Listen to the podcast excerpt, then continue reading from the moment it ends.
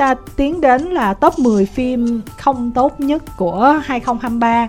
Cũng xin chia sẻ trước á, là có những người rất là không thích chúng tôi vì cái top này.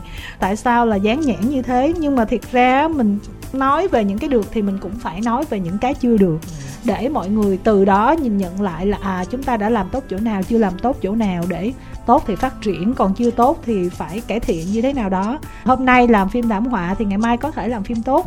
Mà nếu mà nhiều năm liên tục rơi vào cái top này mà vẫn như vậy nữa thì có lẽ là chúng ta cũng phải cần cân nhắc.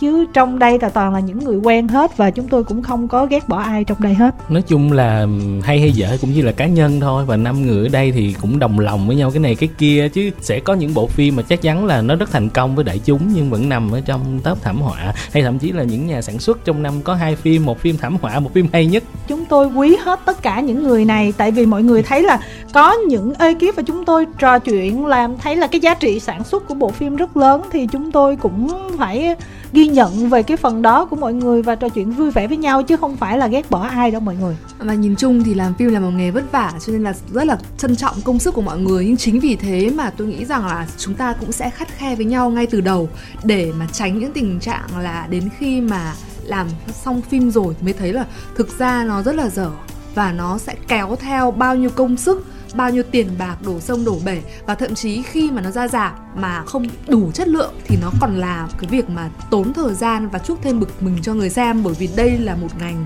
nghề mà đòi hỏi đầu tư rất nhiều, và mong rằng là những nhà làm phim, những nhà sản xuất có cả phim mà được chọn vào danh sách phim hay hay là chưa hay, và cũng như là bạn anh Thọ có nói rằng là có những nhà sản xuất có cả phim hay và phim chưa hay ở trong danh sách này, thì cũng thấy rằng là trong cái cuộc đời làm phim ấy nó luôn luôn có những thăng trầm, và đó là một cái lát cắt cuộc sống mà được cô đặc lại. Chính vì vậy chúng ta hãy đối diện với tất cả những thành công hay là thất bại với sự bình tâm và cố gắng để mà thay đổi cho mọi thứ tốt đẹp hơn.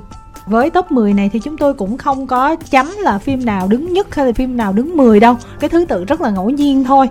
Đầu tiên là một cái tác phẩm là Kim Thanh cũng xem chập chen này kia thôi, nhưng mà phản hồi nhận được từ những người đã xem thì khá là giống nhau. Mà trong chương trình ngày hôm nay thì Phúc là một đại diện, thì chắc là Phúc sẽ nói sơ về Chạm vào hạnh phúc. Mọi người ơi, phim Chạm vào hạnh phúc thì thật sự mà nói là mình rất là khích lệ cái việc mà điện ảnh miền Bắc muốn có những cái bộ phim điện ảnh riêng cũng thu hút như là điện ảnh miền Nam. Nhưng mà thật sự là khi mình xem bộ phim Chạm vào hạnh phúc á, mình có cảm giác mình đang xem một bộ phim truyền hình nào đó của miền Bắc vào thập niên 80 và 90, thời kỳ mà chúng ta mới bắt đầu có những cái khởi sắc về phim truyền hình.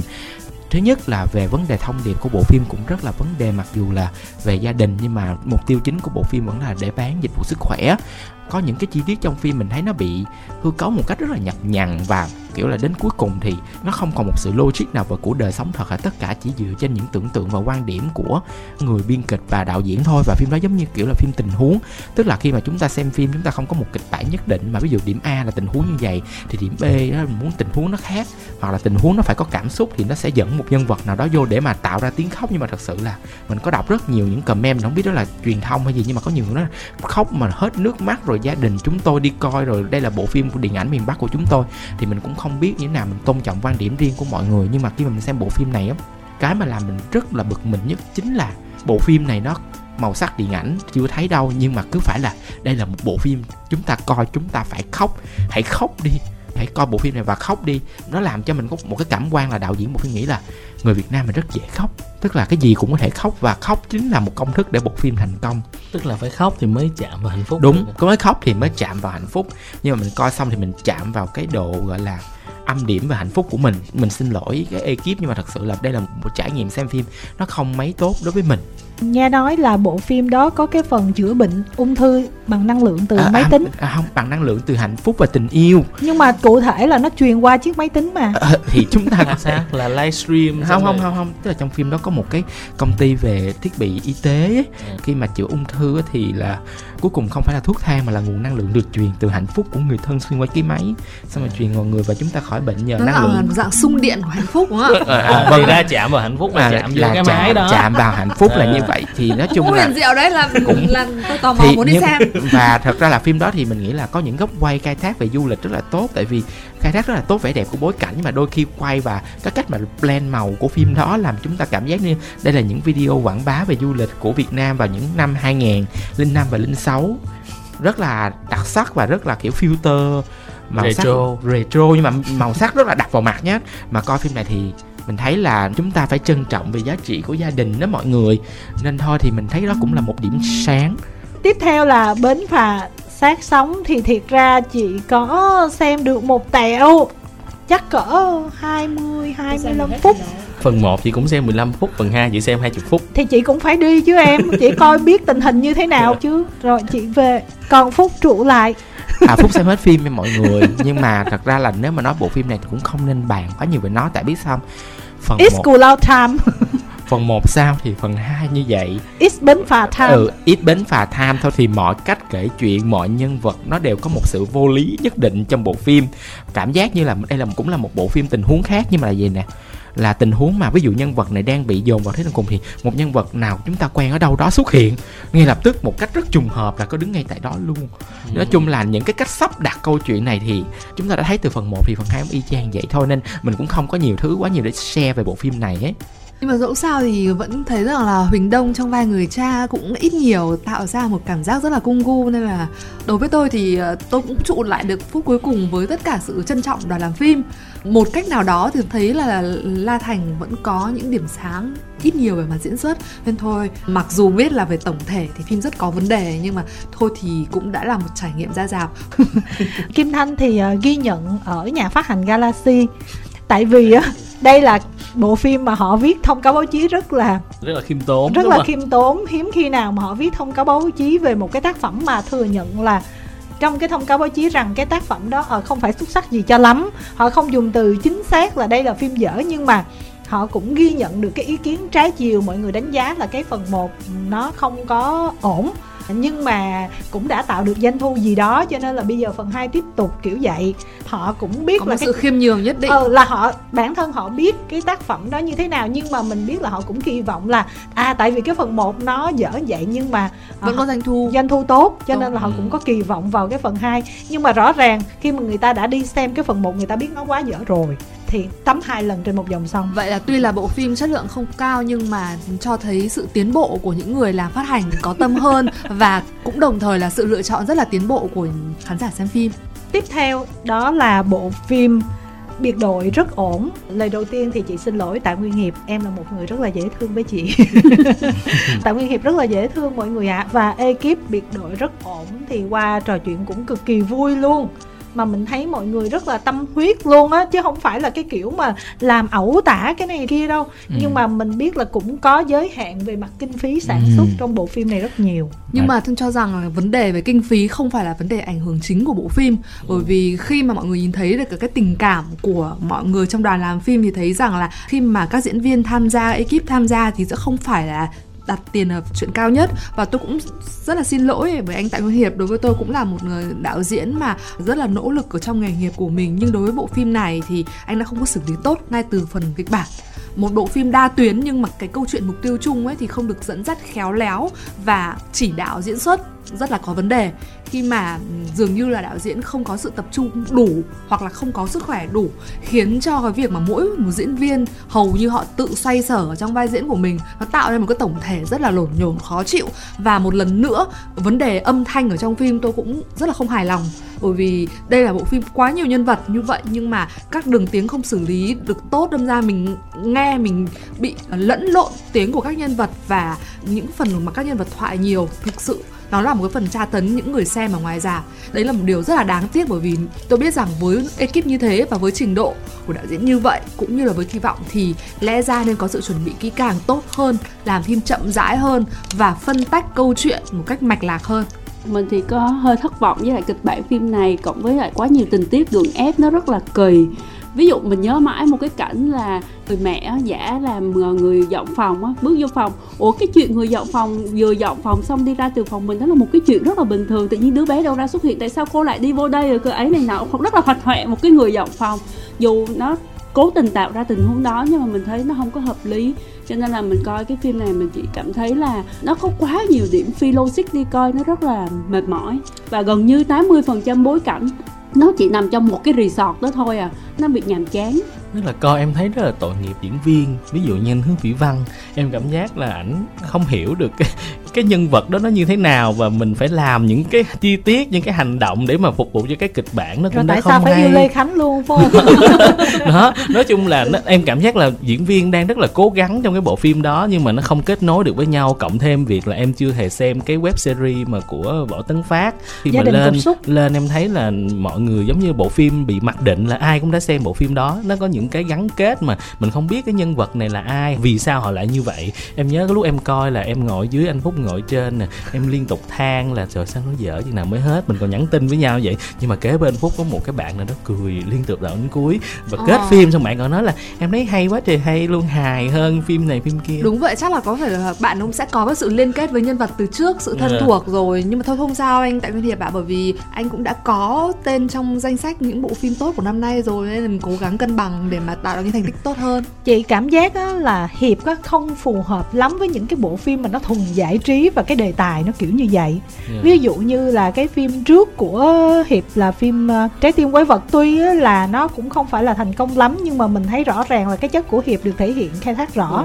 Hay là cái gì đó hơi đen tối, đúng rồi, là cảm xúc mà nó sâu sắc đồ đó. Thì nó lại là thế mạnh của Hiệp hơn là những cái bộ phim thuần giải trí hài hước như thế này. Dù sao để gọi là điểm sáng thì Kim Thanh nghĩ là ít nhiều á là Khánh cũng cứu bộ phim đó. Rất là nhiều trường đoạn Khánh diễn rất là duyên và mình thấy vui ghê. Tại vì trong nguyên một cái đống mà mình không biết mình xem cái gì á, thì tự nhiên những cái cảnh mà Khánh xuất hiện mình thấy dễ chịu. Gánh phim. Nói chung là tội nghiệp chị Lê Khánh phải nỗ lực cứu bộ phim, và tội nghiệp anh Hương Vĩ Văn phải làm những cái chuyện mình rất kỳ lạ để mà chứng minh tình yêu với chị Lê Khánh ở trong phim. Chúng ta đến tiếp với tác phẩm Fenty. Nhìn nhận từ góc độ làm nghề thì Kim Thanh thấy đúng là nhiều người đánh giá không có cao, và về doanh thu thì nó cũng chứng minh luôn cho cái điều đó. Nhưng mà tại vì Thanh là không có đi xem cho nên là có Phúc xem thôi, Phúc về Phúc có đi xem. Vâng, có xem. Tôi xem. Ôi vậy tại thế là xem ai nhiều. Ai cũng xem đầy đủ, em coi rạp đó. Em coi rạp nè. Chị có thấy trên Netflix rồi nhưng mà chị chưa đủ dũng cảm để click vào rồi mọi người nói đi.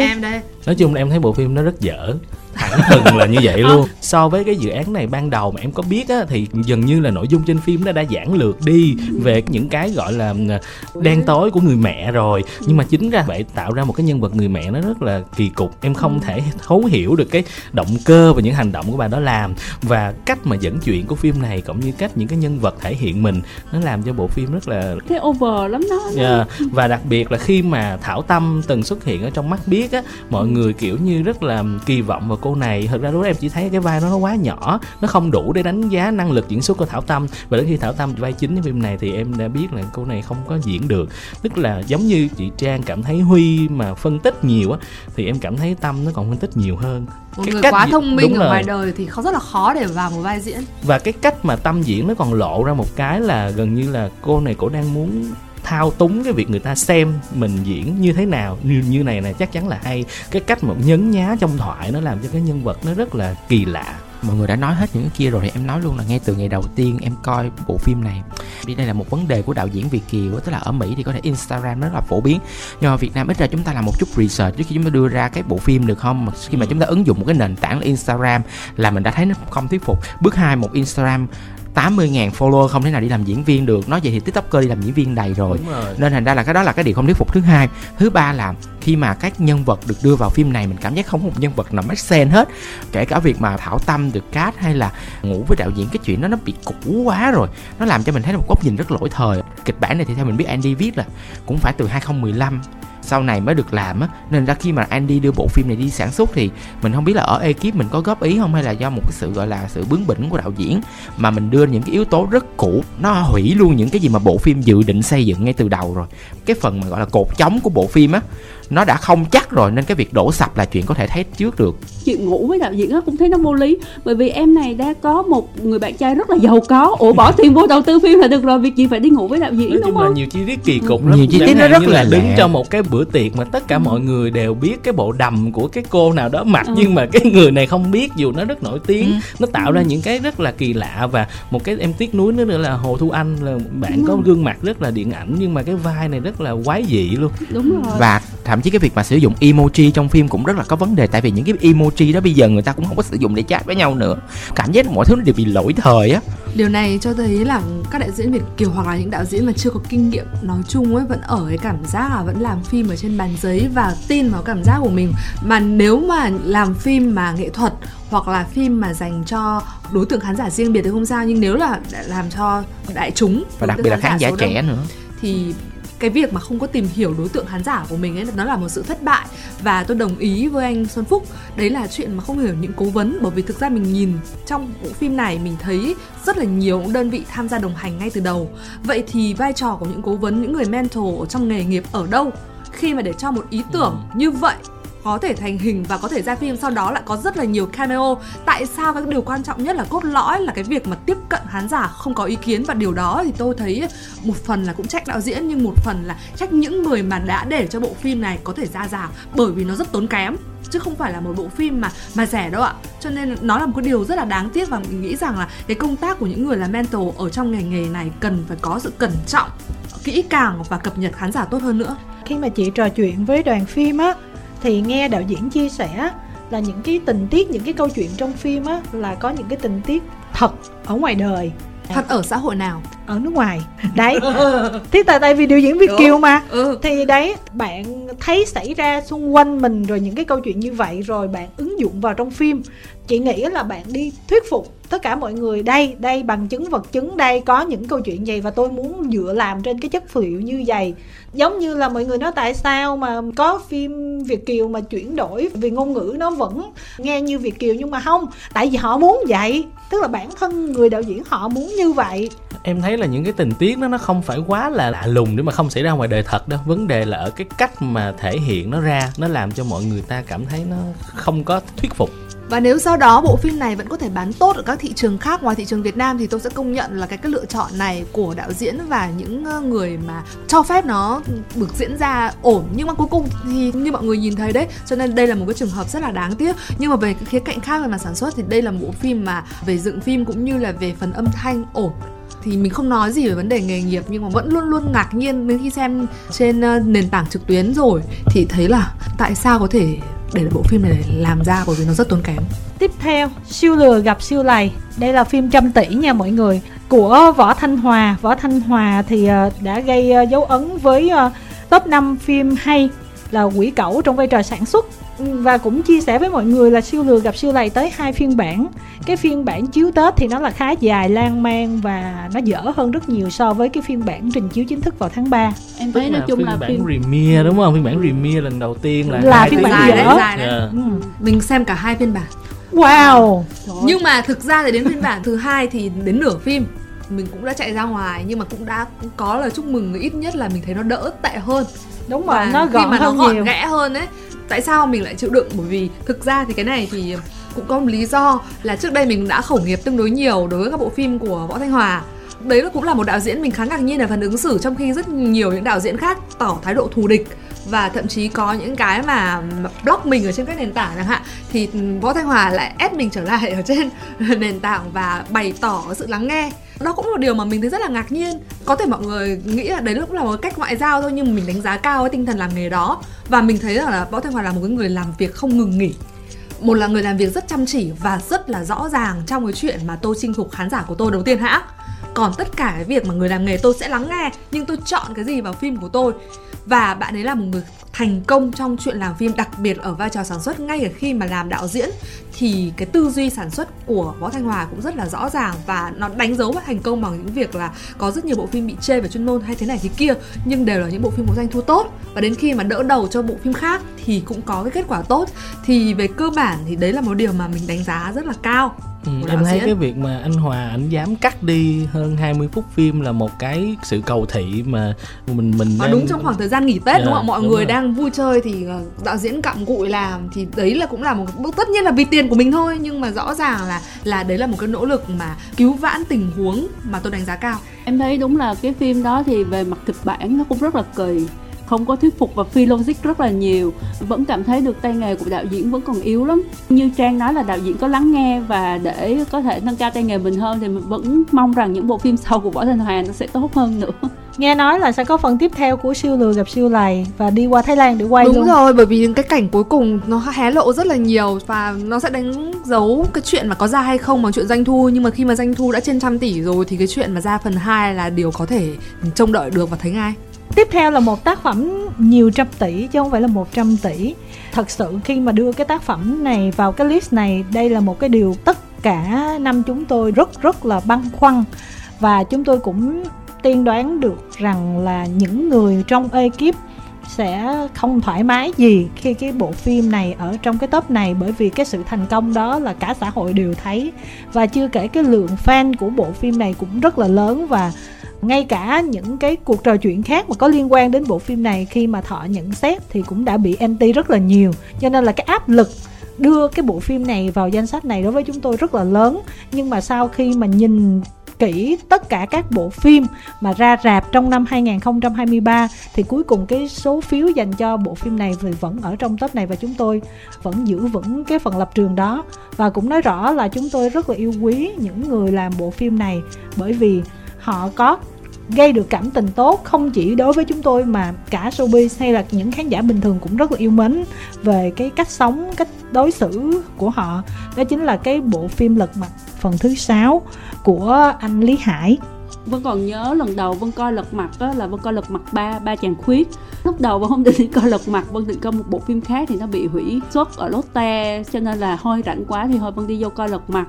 Sau khi coi Lật mặt thì Vân công nhận cả đoàn phim rất tâm huyết với bộ phim, cho nên hồi đó Vân coi Vân rất là quý cái phim Lật mặt 3 đó. Sau này thì Vân nghĩ rằng là những bộ phim Lật mặt thật ra mình thấy được là cả đoàn phim đều rất là tâm huyết nha, mình coi hậu trường hay này nọ các thứ ai cũng hết mình.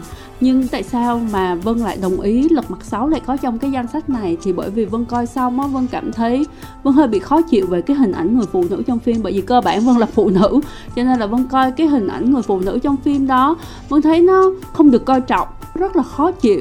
Mình cũng không hiểu tại sao là mọi người lại có những cái ý tưởng xây dựng hình ảnh như thế, mặc dù có thể rằng họ muốn tạo ra một cái tình tiết gì đó để đẩy đến những cái drama về sau, nhưng mà không nhất thiết cần phải làm là như vậy.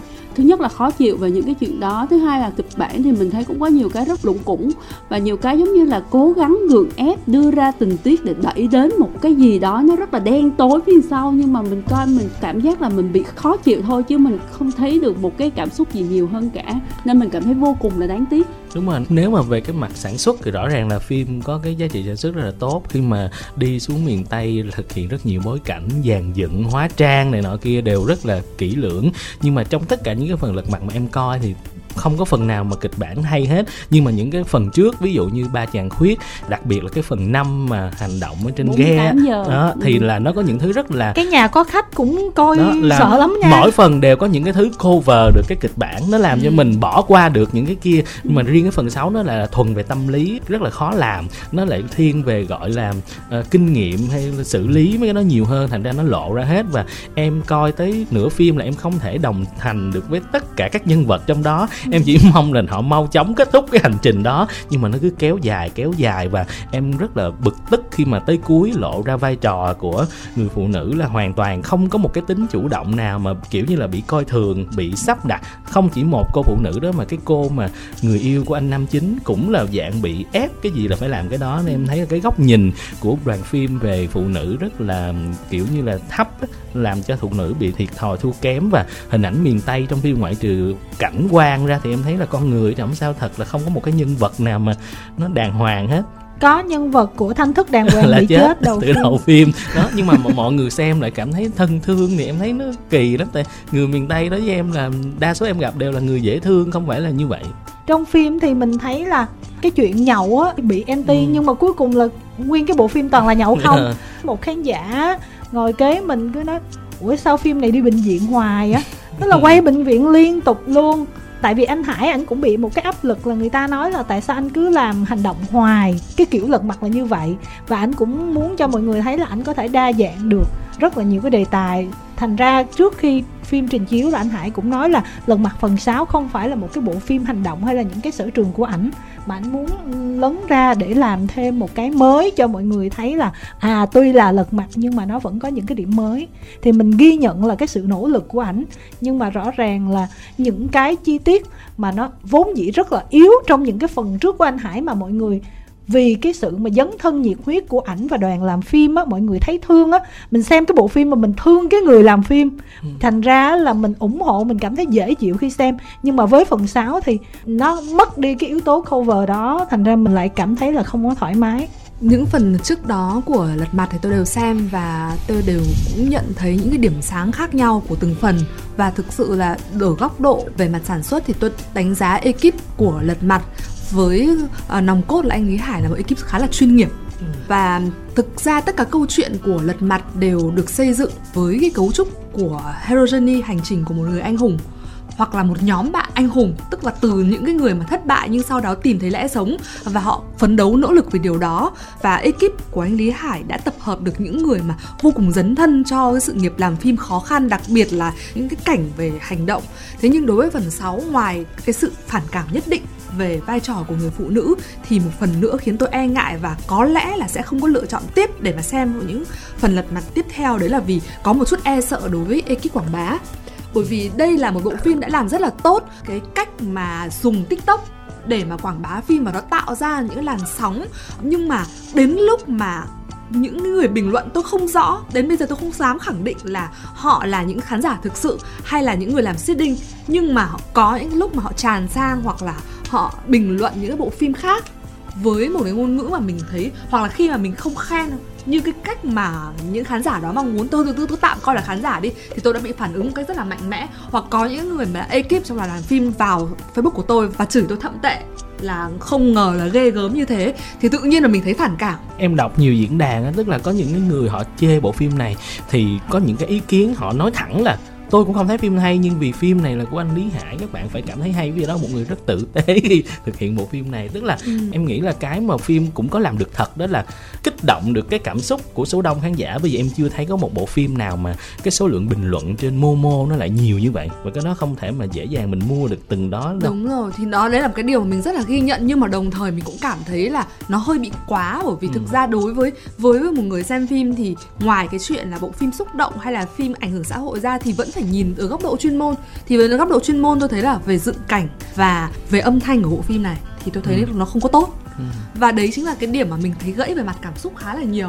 Là một người xem phim thì mình có quyền nói ra những điều đó, nhưng khi mà bị phản ứng trở lại thì thực sự là tôi cũng rất là cân nhắc, bởi vì bộ phim đang quay phần thứ 7 rồi và sẽ sớm ra thôi. Tôi không chắc rằng là tôi sẽ tiếp tục theo dõi ekip hay không. Nói về cái sự mà quý mến thì mình vẫn rất là dành tình cảm quý mến cho cả ekip này. Mọi người rất nhiệt huyết, rất là dễ thương. Nói chung là anh Hải là từ xưa đến giờ là luôn trong tim mình là như vậy. Nhưng mà rõ ràng á, là cái Lật mặt á, nó ăn là rất là nhiều lý do. Vì cái thương hiệu Lật mặt nó vốn nổi tiếng, vì cái tình cảm của mọi người dành cho anh Lý Hải, và vì có những người họ vẫn thích những cái kiểu phim như vậy là đúng. Nhưng mà bên cạnh đó, một yếu tố khiến bộ phim thành công là nhờ về social. Mà social thì mình biết lật lại cái thời điểm đó thì nó lại đánh vào những tác phẩm hoặc là những người không liên quan á, để dựa vào những cái phần đó mà đi ủng hộ ngược lại anh Lý Hải, thì mình lại không thích cách làm đó. Mình cũng không biết là có phải là trên dư luận mạng xã hội nó bỗng nhiên như vậy, hay là có ai làm gì hay không, thì cái đó mình không có thể nào mình chứng minh được. Nhưng mà về cái luồng dư luận thì mình thấy như thế thì mình không thoải mái với tư cách là người làm nghề cho lắm. Sau Lật mặt thì chúng ta sẽ tiếp tục với bộ phim Taboo. Này có mình đã nói được thôi. Có mình em coi thôi đó. Đây là bộ phim Taboo, điều cấm kỵ kinh hoàng. Thì đây là một bộ phim kinh dị. Thật ra năm nay ngoài quỷ cẩu và kẻ ăn hồn lấy những chất liệu linh dị dân gian, thì đây cũng là một bộ phim ứng dụng rất là tốt những cái câu chuyện ma, hay chúng ta gọi tắt là truyền thuyết đô thị ở miền Tây, về ma da, ma giấu, hay là những câu chuyện mà người ta thường kể cho nhau nghe để mà hù nhau. Mình thấy là cái kịch bản của phim này nếu như được viết tốt hơn thì nó sẽ làm ra một bộ phim rất tốt. Cái vấn đề của phim này là đạo diễn quá tham lam trong lần đầu tiên làm, và khi mà anh bỏ quá nhiều những cái yếu tố đó vào cùng một câu chuyện, nó dẫn đến một sự hỗn loạn nhất định. Và có một cái vấn đề về việc thông điệp, và lại là câu chuyện miền Tây đi. Bây giờ mình nói thiệt là câu chuyện về hai đứa cháu là bố mẹ có vấn đề xong rồi về quê đi chơi với bà ngoại. Nhưng bà ngoại thay vì về các cháu về chơi để mà dẫn các cháu đi chơi hay là giới thiệu với bà con hàng xóm, không, mỗi ngày bà ngoại đều kể chuyện ma để hù hai cháu, để mà hai cháu sống tốt hơn. Thì mình không biết cái đó là cái cách dạy con hay là cách suy nghĩ của đạo diễn như thế nào, mà cái thông điệp đưa ra rất là kỳ. Khi mà bộ phim làm tới mức đó xong, cái đến khúc cuối thì lại có một nhân vật nào mà mình không biết ở đâu ra vô viết là trên cái dòng chữ là tất cả đều là không có thật, và kết thúc một bộ phim cực kỳ và vô nghĩa. Và nó không để lại cho mình một cái gì sau đó, mà mình cảm giác như mọi thứ mà mình xem được xây dựng trên màn hình á, nó đang xây lên cũng ok đi, xong rồi nó thành đóng các vụn và cảm xúc của mình cũng vụn theo luôn. Mình rất là tiếc luôn, tại vì mình rất là thích cái cách làm, và mình thích cái cách mà đạo diễn nhìn về cách làm kinh dị. Thật ra phim này về độ hù kinh dị thì mình thấy làm đạo diễn làm khá là tốt. Tiếp tục là Giao lộ 8675. 8675 thiệt ra nó không phải là một tác phẩm điện ảnh, nó là ba câu chuyện nhỏ được ghép lại, có một cái điều gì đó gọi là tương đồng quảng bá về đất nước con người Việt Nam thì trình chiếu. Nó như là ba chiếc vlog để quảng bá ba nơi. Cái câu chuyện đầu tiên á, là có Lợi Trần đóng cùng với bạn nào đó mình quên. Lợi Trần và Ngọc Hồ. Lợi Trần đấu thua bạn kia. Cái bạn kia đi về quê, bạn Lợi Trần tức quá đi về quê kiếm bạn kia để thách đấu. Đi ra Bình Định thì vùng đất võ thì được bạn kia nói là ở đây là cái nôi thật sự rồi, rất nhiều người tài giỏi thì bạn sẽ đi gặp những cái cao thủ trong đó, rồi quay những cái cảnh đẹp lắm. Nhưng mà cái phần đó mình không muốn nói tới, tại vì ngay cả cái tình tiết cho tới phần thoại hay là tất cả những cái phản ứng của nhân vật mình không hiểu là tại sao nó lại xảy ra như vậy, và tại sao họ lại nói như vậy, và tại sao họ phản ứng như vậy luôn. Mà 8675 là gì? Không biết. Nói giống chung như là một cái tọa được... độ gì không, đó mình cũng theo được giải thích 8675 tức là tọa độ hạnh phúc á, tức là mình đã từng nghe một người trong đoàn giải thích là mỗi cái số đó đại diện cho một ký tự, tức là trong đoàn phải giải thích, trong đoàn phải giải thích, mà khán giả cũng thật sự không quan tâm.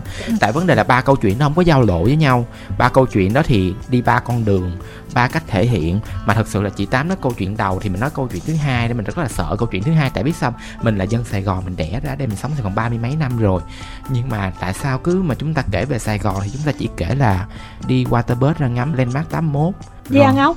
Đi ăn ốc, nhưng mà ăn ốc cũng ăn quận 1 luôn. Khi mà chúng ta nói Sài Gòn thì nó sẽ có những cái nhiều đặc sắc, nhưng mà cảm giác như đạo diễn chỉ thấy Sài Gòn đẹp, quận 1, chỗ mấy cái sông đồ đẹp thôi, còn lại là mình không thấy gì hết. Rồi nhân vật thì rất là khiên cưỡng, không có một CEO nào đang bận, cái tự nhiên gặp một cô gái, cái hai người dẫn nhau đi chơi nguyên ngày nguyên đêm, xong nó chạy cảnh dưới mưa, xong rồi vô tới quán ốc, tự nhiên đứng gần lò lửa, sao áo khô hết trơn. Đó là những cái chi tiết rất là nhỏ, nhưng mà khi mà những chi tiết đó bạn làm không tốt thì mình cảm giác như mình rất khó chịu. Khi bạn đem ra trình chiếu ngoài rạp, đây là một tác phẩm điện ảnh, nhưng mà những cái chi tiết nhỏ bạn làm quá tệ. Thậm chí là ở những góc quay mà kiểu làm đồ ăn đồ uống á, mình nghĩ thật sự là tới năm 2023 chúng ta có thể quay đẹp hơn được không? Đó là cái cách quay rất là cũ. Mình coi rất nhiều vlog, tại mình cũng là dân coi trending. Nhiều khi á, mình cảm giác như là chúng ta đang cố quảng bá du lịch Việt Nam, nhưng mà thay vào đó chúng ta làm du lịch Việt Nam nó bớt hấp dẫn hơn. Và kể cả câu chuyện của Isaac nó cũng có rất là nhiều sự khiên cưỡng trong đó.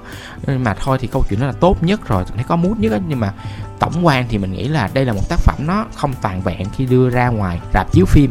Câu chuyện thứ hai là Rocker Nguyễn với Emma Lê, thì thật ra cái điểm sáng là qua bộ phim này thì mình thấy là con bé con của chị Lê Hóa, Emma Lê xinh và rất có tiềm năng, cho nên nếu mà bé mà muốn hướng đến vai trò diễn viên thì mình nghĩ là cũng là hợp lý đó, tại vì bé rất là sáng nữa. Nhưng mà gọi là giới thiệu thành phố Hồ Chí Minh thì cũng không đúng, giống như là một CEO gặp một cô gái mà cái cô gái đó là người nước ngoài cho nên là cổ ở thành phố Hồ Chí Minh, còn anh này là người thành phố Hồ Chí Minh nhưng mà anh lại sống ở nước ngoài, thành ra cái người mà hướng dẫn lại là cái cô gái kia chứ không phải là anh này.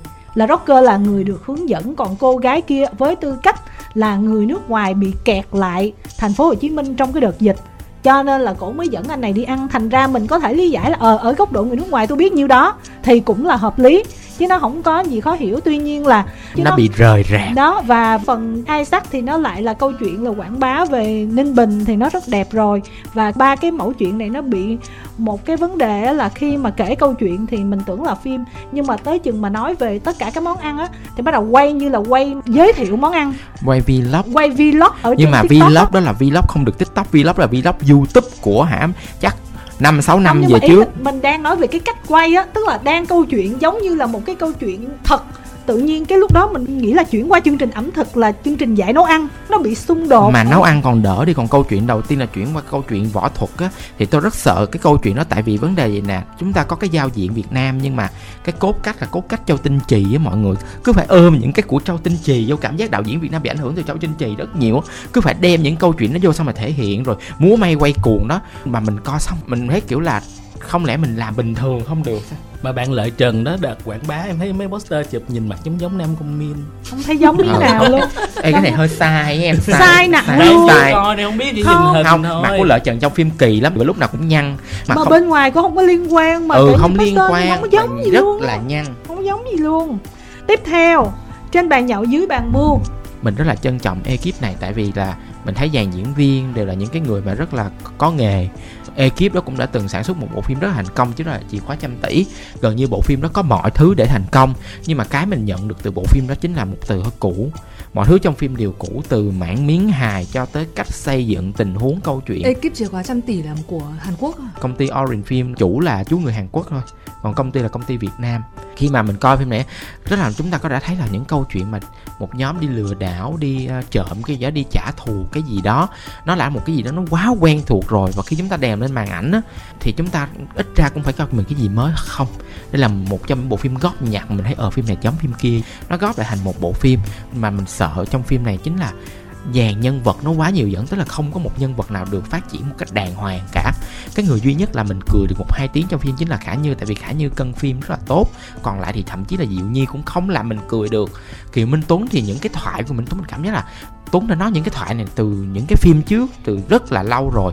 Là phản diện của bộ phim là Trần Ngọc Vàng, là nhân vật mình làm mình rất là bực mình trong cái việc xây dựng nhân vật. Tại sao mà xây dựng một nhân vật thông minh, rất là thông minh, nhưng mà cái cách mà nhân vật này đối diện với những kẻ thù của mình lại không thông minh được như vậy. Mình giống như là một người rất là ngớ ngẩn vào đoạn sau. Cái cách mà bộ phim xây dựng đó, mang màu sắc giống như là đây là cái cách mà tới lúc tình huống nó phải giải quyết như thế nào. Thì cái này chính là về độ non tay của biên kịch nữa, mình nghĩ là như vậy. Chị thấy cái bộ phim này nó rất là rời rạc về các tình tiết á. Nó giống như là mọi người bàn với nhau từng cảnh rồi quay rồi ghép lại á. Tức là cái cách làm khiến cho mọi người nghĩ như vậy. Cái sự liên kết nó không có. Cuối cùng mình hiểu là cái mục tiêu nó là vậy nè, cái đường đi nó vậy nè, nhưng mà nó không có sâu chuỗi được. Thành ra cuối cùng nó dư thừa rất là nhiều. Giống như cảm giác là quay nhiều quá giờ không có đẩy lên bị tiếc á. Cho nên là cứ nhét vô. Và mình cũng không hiểu cái hành trình mà Kiều Minh Tuấn yêu Diệu Nhi kiểu gì luôn. Tại mình không có thấy được cái yếu tố họ yêu với nhau. Và ba người bạn kết nối với nhau cũng không ra được. Nhân vật Trần Ngọc Vàng cũng không ra được. Nó gãy mà nó gãy rất là nhiều yếu tố. Về chỉ đạo diễn xuất cũng gãy, dàn dựng đồ này kia cũng gãy. Và đặc biệt là phần âm thanh mình rất là khó chịu. Tại vì mình làm radio thành ra mình nghe âm thanh mà nó bị lệch á. Có tiếng thì mono, có tiếng là stereo, có tiếng thì bị mất hẳn. Tại vì thu voice trực tiếp mà nó không ổn về cái mặt thu hiện trường thì mọi người đã quyết định về không fix lại luôn, tại vì muốn tôn trọng nên cái điều đó luôn. Hiểu. Đó, mà cái này là và cái này đó là đạo diễn đã trả lời và luôn. Và cái này là chuyên môn về nghề luôn á. Mọi người sau khi xem là rất là thắc mắc tại sao là âm thanh nó lại bị lệch tông rất là nhiều. Mà một bên có hồi là mình nghe đủ, một bên là nó bị tù rồi tiếng re nữa. Mà tại sao mà không xử lý thì đạo diễn nói là muốn giữ lại cái nguyên gốc. Tại vì cái cách làm đó kiểu như là Hollywood họ làm như vậy rồi đó. Cái gì vậy? Đó cái này thì mình cũng xin lỗi ngắt lời bởi vì cũng đã biết đạo diễn qua một số những cái workshop về làm phim. Và sau đó thì đạo diễn đi học rất là nhiều ở những nơi khác nhau, góp cả những phần ở điện ảnh Hàn Quốc, cũng đi học tại Học viện Điện ảnh Bắc Kinh, rồi là đi học ở New York. Thì cái vấn đề trên bàn nhậu dưới bàn mưu tôi cũng cố gắng để nỗ lực đi xem ấy. Thì cái điều dở nhất ấy, đấy là một bộ phim mà tham vọng rất nhiều và nghĩ rằng khán giả rất đơn giản, chỉ có thể chiều được những cái thị hiếu đơn giản, rằng khán giả thích phim hài, khán giả thích sự hài hước của Diệu Nhi, khán giả quan tâm đến chuyện đi nhậu, hoặc là đấy là một cái đời sống thành thị giống như là thế giới của Intaewon ví dụ như vậy. Nhưng mà không hiểu rằng người Việt và nhìn chung là khán giả Việt đang có những cái sự lựa chọn rất là kỹ càng. Và điều đáng tiếc nó có thể xảy ra luôn khi mà bộ phim tập hợp rất là nhiều những nhà đầu tư rồi những ekip nhìn có vẻ mạnh. Và cái đau khổ là có vẻ chuyên nghiệp đấy nhưng thực ra không hề chuyên nghiệp. Bởi vì cái chuyên nghiệp nhất ấy chính là cái việc mà hãy đánh giá đúng khán giả. Hãy biết rằng là người ta đi tìm, người ta bỏ tiền ra mua vé là phải chọn một tác phẩm thực sự giải trí, thật sự tròn trịa về đường tiếng lẫn đường hình thì bộ phim không làm được. Và thực sự tôi thấy thất vọng với ekip của bộ phim khi nghĩ rằng là khán giả Việt Nam chỉ có như thế. Nhiều người rất là than phiền là tại sao bộ phim này làm social hay là PR gì im hơi lặng tiếng. Nhưng mà rõ ràng khi mà mình xem bộ phim là mình biết là những người mà làm truyền thông cũng rất là khó, tại vì không biết làm gì với cái góc nào phim như vậy. Và khán giả cũng có thắc mắc là tại sao Kim Thanh khai thác hậu trường phim chỉ tập trung vào một số cái tình tiết cũng như là cảnh hôn của các diễn viên, nhưng mà thật sự nếu mà ngoài những yếu tố đó ra thì mình không biết phải khai thác cái gì, tại vì nó không có gì để mình khai thác. Thành ra cái điểm sáng của cái bộ phim đó là ở một số phân cảnh Kim Thanh thấy là cái góc quay của họ đẹp, cũng rất là ra dáng. Phim Hàn này kia là đạo diễn có để ý về cái phần quay set rất là đẹp về cái góc quay. Và cái thứ hai á, là cái điểm sáng của Khả Như.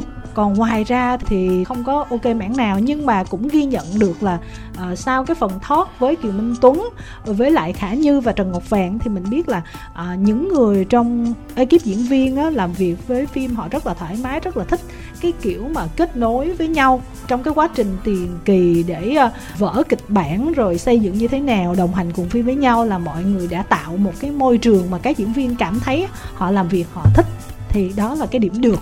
Mình chỉ thích một cảnh duy nhất, đó là cảnh mà Khả Như đi qua cầu đón xe ôm thôi. Đúng rồi, duy nhất một cảnh đó là mình có thể nhớ về bộ phim, còn lại mình tất cả mình đều muốn quên. Chị cũng ấn tượng cái cảnh đó, rất là duyên, Như rất là duyên cảnh đó.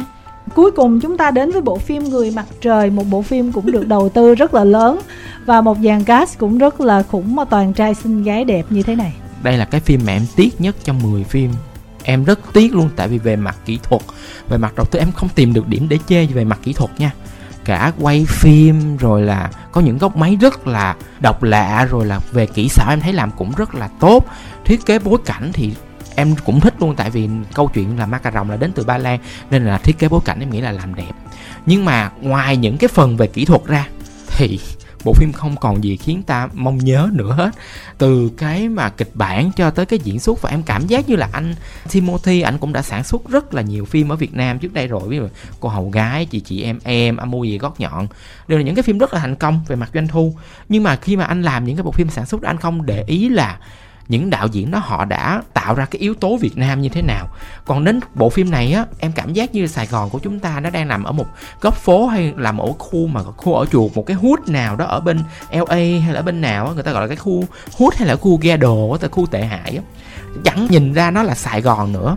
Và cái thoại trong phim là cái làm mà em rất là buồn cười, nhưng buồn cười vì sự ngây ngô á. Có những cái câu thoại mà kiểu nhớ mãi kìa, luôn á, nhớ mãi kìa, ông ta bắn kìa, hay là nếu một mà em khóc hai đứa. Rồi là câu là kiểu là nếu mà em khóc được em sẽ khóc cho anh vài giọt. Nó là những cái câu thoại mà giống như mình đọc, nếu mà mình sẽ nghĩ đó là một cái kịch bản phim. Nói gì kỳ vậy? Phim phụ đề tiếng Việt á, người ta dịch phụ đề thì mình còn có thể hiểu được. Còn nếu như cái này là một cái bộ phim mà nhân vật người Việt Nam nói cái tiếng Việt Nam, cho dù là người Ba Lan đi, cái tộc người ma cà rồng sống Việt Nam lúc đó cũng cả ngàn năm rồi, thì họ cũng phải có những cái liên quan về văn hóa, đúng không? Kể cả cái việc mà xây dựng cái xung đột giữa ma cà rồng với con người và một cái tộc người trong phim gọi là Người Mặt Trời, là hướng đến việc ma cà rồng là ăn chay, và từ việc ăn chay thành người nữa. Em đã cảm giác là cái logic nó đã đi rất là sai rồi, tại vì tại sao ma cà rồng mà cứ phải đấu tranh để làm người? Thông điệp nó đã sai và cách thể hiện nó cũng sai. Cái điều em tiếc nữa chính là dàn diễn viên. 4 diễn viên trong phim này đều là những gương mặt đẹp và diễn nó phải là tốt á. Nói chung là em rất là thích Chi từ Chị Em tới giờ. Công nhận Chi diễn tốt nếu gặp một đạo diễn tốt. Nhưng mà phim này thì Chi rất có vấn đề về cả đại từ lẫn là những cái cảnh quay mà đánh lộn. Đặc biệt là sợ nhất là cảnh mà Chi thoại một đoạn dài ở trong kim tự tháp bước ra ở trong cái khu vực ma cà rồng. Đoạn đó nó ám ảnh. Đây là một trong những cảnh quay ám ảnh nhất của em trong năm luôn á. Mỗi lần mà giọng Chi vang lên cái em bị ám ảnh, không phải vì bộ phim nó ám ảnh mà là vì em sợ. Và Trịnh Thảo thì lâu lắm mà Trịnh Thảo mới có cơ hội để đóng vai một nữ chính. Đây là vai chính đầu tiên của Trịnh Thảo luôn á, nếu mà tính về điện ảnh. Thì lại rất là tiếc, tại vì cô bé này có nội lực nha, nhưng mà không bọc ra hết được. Trần Ngọc Vàng thì diễn cũng rất là tốt, ngoại hình rất tốt, nhưng mà kể cả Trần Ngọc Vàng và cả Thuận Nguyễn thì đều bị lạc trôi. Đến cuối cùng đây là một bộ phim tổng hòa là chúng ta chỉ có thể khen về phần kỹ thuật thôi, còn kịch bản hay nội dung thì là một sự đáng quên.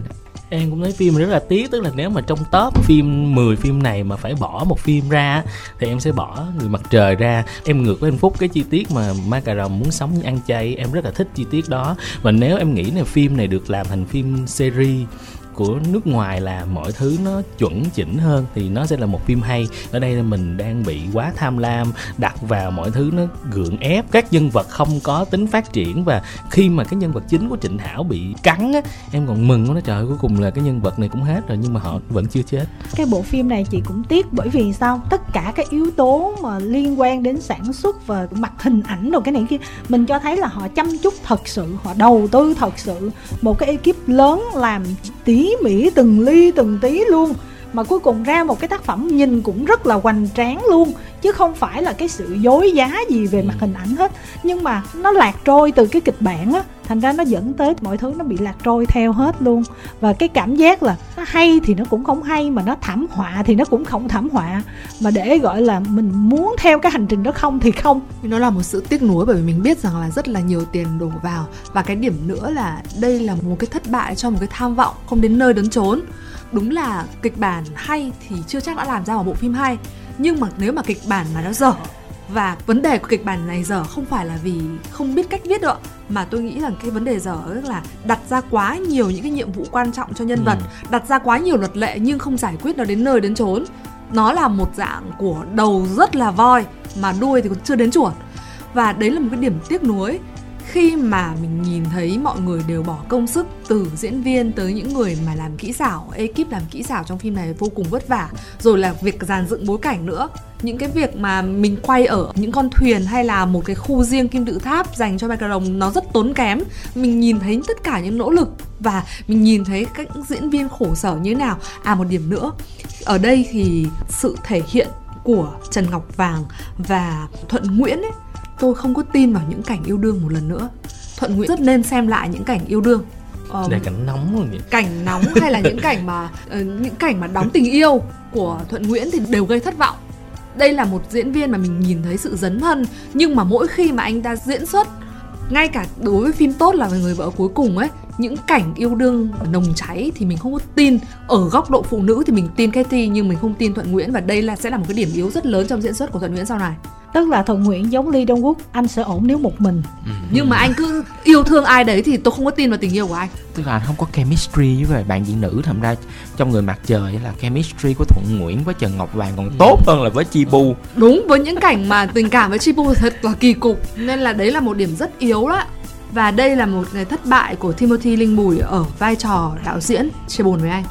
Như vậy là chúng ta cũng đã dành thời gian để điểm qua hết những cái bộ phim chưa tốt của năm 2023, và kể như là chúng tôi cũng đã dành rất là nhiều thời gian cho cái loạt chuyên đề về nhìn lại điện ảnh Việt của năm vừa rồi. Thì dĩ nhiên là chỉ có 5 con người với 5 vai trò khác nhau, thì chúng tôi cũng đã cố gắng bao quát hết tất cả mọi thứ, nhưng mà chắc chắn nó vẫn ở đâu đó, nó có những cái thiếu sót, đâu đó nó có những cái nhận định nếu mà nó mang tính chủ quan thì cũng mong là mọi người chia sẻ. Bởi vì chúng tôi cũng rất là khó lòng để có thể là nói thay quan điểm của tất cả mọi người. Và nếu như thính giả nào mà chúng ta có những cái đóng góp, có những cái ý kiến hoặc là có những cái phần tranh luận muốn chia sẻ cùng với chúng tôi thì cũng đừng ngần ngại để lại những cái chia sẻ của mình nha. Vâng, và cảm ơn các khách mời ngày hôm nay rất là nhiều.